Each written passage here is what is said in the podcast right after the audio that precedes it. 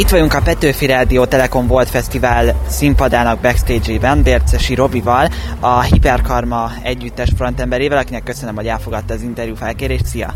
Hello, köszi az érdeklődést, szevasztok! Nos, az első kérdésem az az lenne, hogy a zenekar nevével kapcsolatban azt nyilatkoztad egyszer, hogy amikor ezt kitaláltad, nem tudtad, mit jelent pontosan, csak ugye utána néztél később utána, hogy a karma szó, az az anyagi világban elkövetett cselekedeteket követő visszahatás, a hiper pedig egy ilyen latin eredetű szó, hogy eltúlzott. Hogyan kapcsolódik mindez a zenekar szimbólumához, vagy logójához, ami egy ilyen vészkijárat jelzés? Miután rájöttem, hogy mit jelent, és ezt a két szót összekapcsoltam, az előtagot meg a, a karmát, így arra jutottam, hogy ez valószínűleg valami olyasmit jelent, hogy ugye a karma, hogy azt kapod, amit adsz, ez nálam elég fokozottan jelentkezik, mert valaki mit tudom, elkövet valamit, és utána tíz év múlva kapja vissza egy egészen más embertől, és akkor dühünk, hogy mit, miért kapom ezt, Istenem, és elfelejti azt, hogy hát ez a tíz évvel ezelőtt elkövetett cselekedetért való visszahatás ez.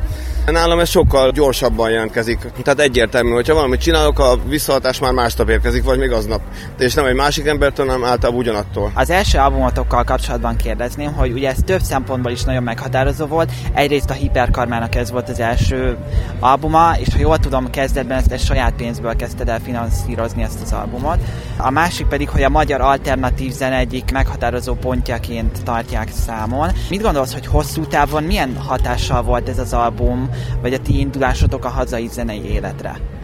Először is azt mondanám, hogy nem finanszíroztam saját pénzből az albumot, mert akkoriban nagyon szegény voltam, úgyhogy miután a háromszámos demót elkészítettük, gyakorlatilag puszira, utána az lemez producere Diósi D. Ákos végházalt az összes akkoriban létező nagy kiadónál, és mindenütt elhajtottak minket. A legszebb válasz az az volt, hogy ez a lemez annyira jó lesz, hogy ezt nem adjuk ki. Volt egy ilyen a Polygram vezetőjétől. Lényeg a lényeg, miközben a demókat csináltuk a Hiperkarmához, az első lemezhez, lapozgattam egy zenei újságot, és ott rábukkantam egy nagyon pici kis cikkre egy oldal aljában, ami az egy gé Recordsról szólt, akik a Warner Music Hungarynak egy independent labelje voltak, és egy interjú volt a vezetőjükkel, a Keleti Tamással, és amikor elolvastam ezt a kis cikket, akkor már tudtam. Éreztem is, hogy ők lesznek a mi embereink, és mégis ők voltak azok, akik rábólintottak a demóra, és úgy döntötték, hogy, döntöttek, hogy kiadják, sőt, még előleget is adtak, hogy addig is tudjak valamiből élni, amíg a lemez megjelenik, és összeállítok egy zenekart. Úgyhogy ezúton is köszönöm nekik a bizalmat, amit nekem szavaztak, és azt a pénzt is, amit, amit belefektettek a lemez elkészítésébe. A másik részére a kérdésnek pedig azt a választ adnám, hogy igazából én nagyon büszke vagyok arra, hogy amikor annak idén kétezerben elindultunk, kétezer augusztus ötödikén volt a Dob meg Basszus lemezbemutató koncertünk, maxi lemezbemutató koncertünk itt a Szigeten. Tehát innen datáljuk a zenekar létét, tizennyolc éve vagyunk a, a pályán. Azóta gyakorlatilag elég sok minden kicserélődött körülöttünk, az akkoriban menő zenekarok, vagy a velünk együtt induló zenekarok a kétezerben bizony már beszüntették a működésüket, nagyon soknak már nevére sem emlékszik a mai fiatalság, mi mégis valahogy fennmaradtunk, és ezért nagyon hálás vagyok a Jóistennek, az angyaloknak, a közönségnek, és mindenkinek, aki ezt így lehetővé tette. És azt tudom, hogy a hivatkozási alapként szokott ránk hivatkozni a Fluor Tomi, meg a Halott Pénzes Dávid is. Tehát azt tudom mondani, hogy a, akik most a pontos időt mutatják, ugye a popzenák korszakát éljük, ők közülük a, a két legnagyobb fej, a két legnagyobb szerző, mind a kettő a Hiperkarma első lemezére hivatkozik, mint egy olyan alapra, amit nagyon sokat hallgattak, és ikletet adott nekik, úgyhogy ennél többet nem kell mondanom, ez, ez, hogyha belegondolok is, borzasztóan büszkévé. Ez az olyan, amit pénzen nem lehet megvenni, úgyhogy ez, erre vagyok igazából büszke. Ugye azért ezt tudjuk, hogy a Hiperkarma története is kicsi rögös volt, vagy az az út, ahol eljutottátok máig. Mit gondolsz, hogy mindennek ellenére, hogy lehet, hogy ti mégis azon kevesek közé tartoztok, akik fenn tudtak maradni? Voltak olyan szünetek, amikor évekig szünetelt a zenekar a drog problémája miatt, mivel annyira be voltam tépve, hogy egyszerűen nem tudtam még a számítógép előtt ülve még a billentyűt sem megnyomni, nem hogy a gitárt felemelni, vagy kimenni a lakásból, esetleg színpadra állni. A dalok végezték el ezt a munkát, én csak ennek tudom tulajdonítani azt a viszonylagos sikert, amit elértünk. Azért mondom ezt viszonylagosnak, mert a tizennyolc év alatt mindig is játszottunk fesztiválokon, klubokban, és mindig is olyan zenekar voltunk, akiket nem is a legkisebb színpadra tettek, de nem is a nagy színpadra, a nagyok közé, hanem ott a, az ott a középszeren lavírozott mindig is ez a zenekar. Ezt annak tudom be, hogy ez, ez egy rétegzene, amelyik minden generációban néhány embernek tetszik, néhány embert megérint, de igazából nem az a fajta zene, ami széles nézőközönséghez eljutott, ez egy speciális zene, és speciális embereknek. És nem is vágysz arra, hogy egy nagyon széles közönséghez eljusson? Belőlem ez jön, engem soha nem az foglalkoztatott, hogy a közönség elvárásai alapján írjak zenét. Inkább olyan dolgokat akartam írni, amik nekem megfelelnek, illetve az adott időszakban agyilag, hogy hol tartottam. Igazából a dalaimat úgy tekintem, mint, mint a naplót írnék, egy naplózása az életemnek. Minden, minden dal arról szól, ami akkoriban történt velem. Úgy tudom, hogy korábban naplót is írtál így otthon magadnak. Az miben más ahhoz képest, hogy dalokat írsz? Ha a dalszerzés is olyan, mint egy naplóírás, akkor például a naplóírás miért nem jött be annyira? Elkezdtem naplót írni valamikor kétezer-hatban, teleírtam két-három füzetet, de igazából nem nagyon lett belőle semmi. Álomnaplót is vezettem sajnos, amikor rájutottam egyet a számítógépemre, akkor nagyon sok adat elveszett, és az álomnapló is elveszett, hogy ak- akkor leálltam róla, meg álomnaplót írni azért is nehezebb, mert azt egyből meg kell írni, amikor az ember felébred, és hát csipás szemmel álmosan az embernek nincs kedve egyből a gép elé ülni és leírni az álmait, máskülönben viszont álomnaplót vezetni nem lehet, hiszen egy óra múlva már annyira távol kerülnek az álomemlékek, hogy nem emlékszik rá az ember. Úgyhogy a naplóírást és az álomnaplóírást is így nagyjából néhány hónapig folytattam csak az életemben kétezer-hat környékén. A dalok sokkal inkább mutatják, mint egy jelzőbólyák az életemnek a folyamán bekövetkezett változásokat az elmémbe, a személyiségembe. Volt ilyen egyébként, hogy visszaolvastál bejegyzéseket az álomnaplódból? Volt olyan, és nagyon érdekes volt, nem is emlékeztem a legtöbbre, és érdekes volt az álomnapló, de sajnos emiatt, a, hogy egyszer a két hónapnyi álomnapló munka elveszett, utána már nem, nem írtam újra, meg azért sem kezdtem el újra, mert lusta voltam hozzá.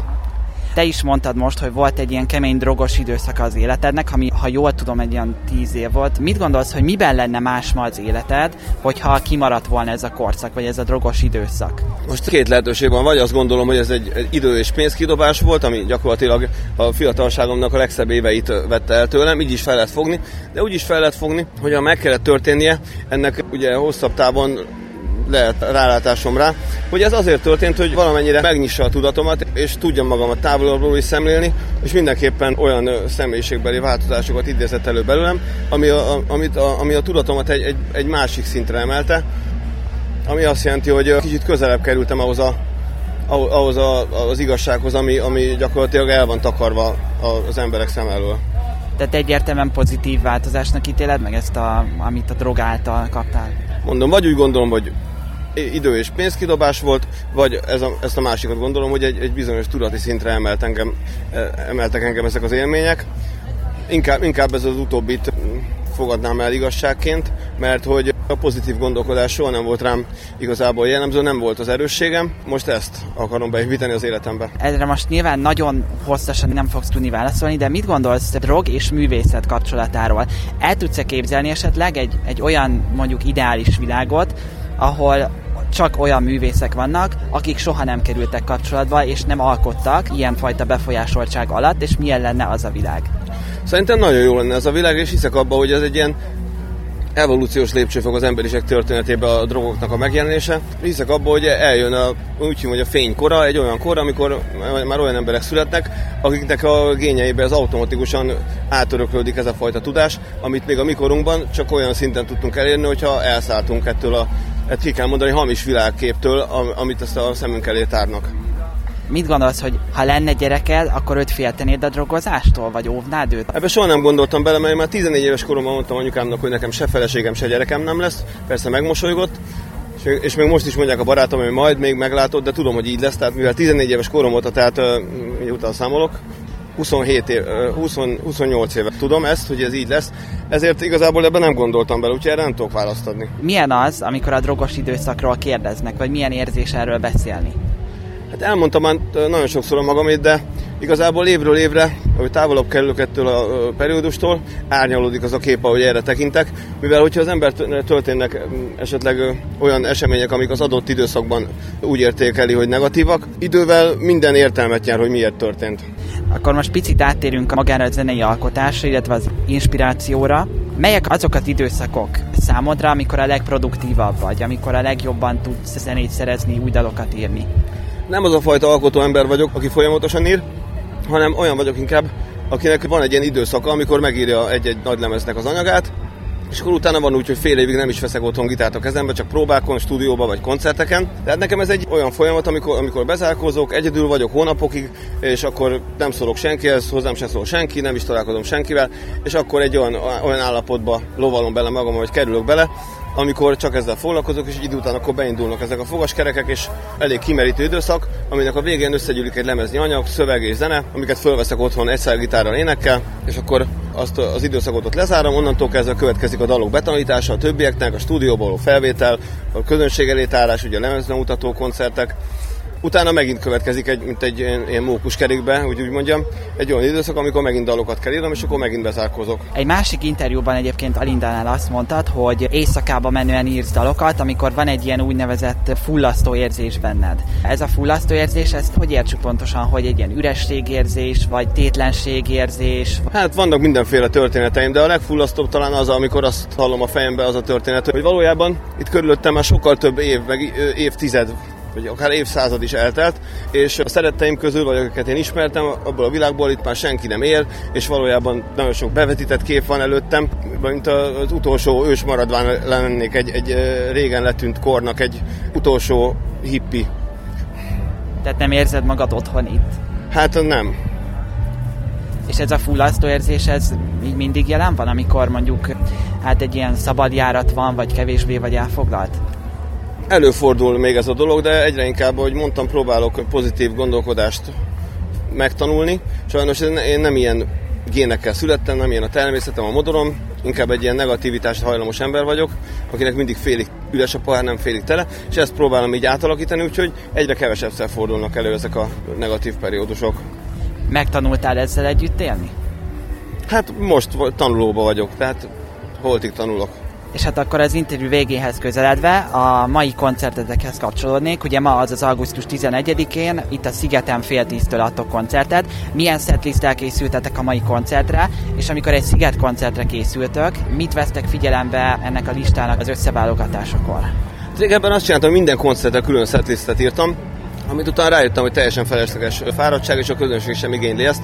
És ezért azt szoktam csinálni, hogy tavaszra írok, tavaszi klubturnéra írok egy setlistet, a nyárra, illetve az őszi téri turnékra, tehát egy évben három setlistet írok, és a nyarat végigjátszottuk egy bizonyos setlistet, el a fesztiválokat, és most a Szigeten se lesz ez másképpen, nem akarunk a közönségnek ennél kevesebbet adni, csak azt, amivel készültünk. A nyári setlist egyébként miben más, mint a többi? Mi, mi, milyen specifikumai vannak? Semmi különös. Igazából kiválasztunk dalokat, és akkor az, azok lesznek benne. Aztán majd az őszire, majd olyan dalokat fogunk beletenni, amik a nyáriban nem voltak benne. Hát igazából nincs különösebb koncepció erre. Hol találkozhat még veletek majd a közönség ezen a nyáron? A színen játszunk, a Szeged Ifjúsági Napokon, az ötvenedik színen. A Zamárdiban kerül megrendezésre a Strand Fesztivál, egy fiatalabb fesztivál. Ezen kívül egyszergitárral járom az országot, mindenfele fellépek, de most hirtelen nem tudok ilyen helyeket mondani. És szeptemberben lesz a Kobucikertben egy Hiperkarma koncert. Utána a Budapest Parkban egy egyszergitáros szülinapi koncertem, mert szeptemberben születtem, a negyvenkettedik születésnapomra, és utána a szeptember második, harmadik, negyedik hetében stúdiófeljátszás, október első néhány hetében az új lemeznek a megkeverése, utána október folyamán gyakorlunk, és lesz néhány koncert ősszel télen, de alapvetően december huszonhetedikén lesz az új lemezünknek a bemutatója az Akváriumba, és arra készülünk. Köszönöm szépen! Az elmúlt percekben Bércesi Róberttel, a Hiperkarma együttes frontemberével beszélgettem itt a Civil Rádió ef em kilencvennyolcon. Köszönjük a lehetőséget! Én is köszönöm! Kazinczy Bálint interjúját hallották.